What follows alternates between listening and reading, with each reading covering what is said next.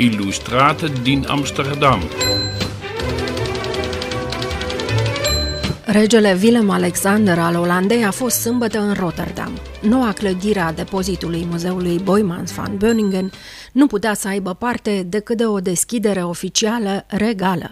După aproape 5 ani, visul a devenit realitate, spune directorul muzeului Charles X. We zijn ongelooflijk blij dat dit gebouw erbij komt, want het is een gebouw dat een hele grote functie gaat vervullen. Suntem extrem de fericiți. Principala funcție a clădirii este să adăpostească întreaga colecție a muzeului, dar este o clădire deschisă publicului. Colecția s-a născut aici, în Rotterdam, și toată lumea poate afla cum, de unde vin aceste obiecte, cum au fost realizate, cum au fost întreținute în ultimii 200 sau 300 de ani și așa mai departe. Nu este un muzeu, dar totuși totul este vizibil și deschis publicului. Peste 40 de proiecte au intrat în competiție pentru construcția acestui depozit, de care muzeul avea atât de multă nevoie a fost ales cel al lui Vini Mas, un arhitect care se grăbește să înverzească orașele, cum spune presa olandeză. Dit gebouw probeert zich te verzoenen met het landschap. Este o clădire care vrea să se conecteze la spațiul din jur,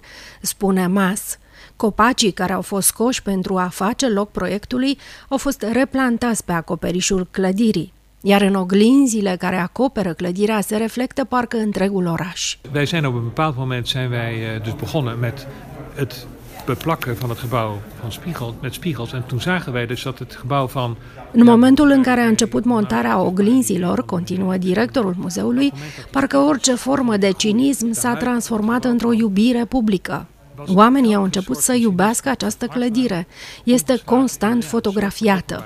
Și atunci a venit ideea să oferim oglinzile spre adopție. Este pentru noi încă o sursă de venituri. Am adunat astfel până acum peste un milion de euro. Sunt oameni care au cumpărat oglinzi pentru întreaga familie. O doamnă internată în spital cu o boală terminală și-a lăsat numele pe una dintre aceste oglinzi în ultima săptămână din viață. Clădirea este un bol mare cu amintiri despre oameni, a mai spus Charles X.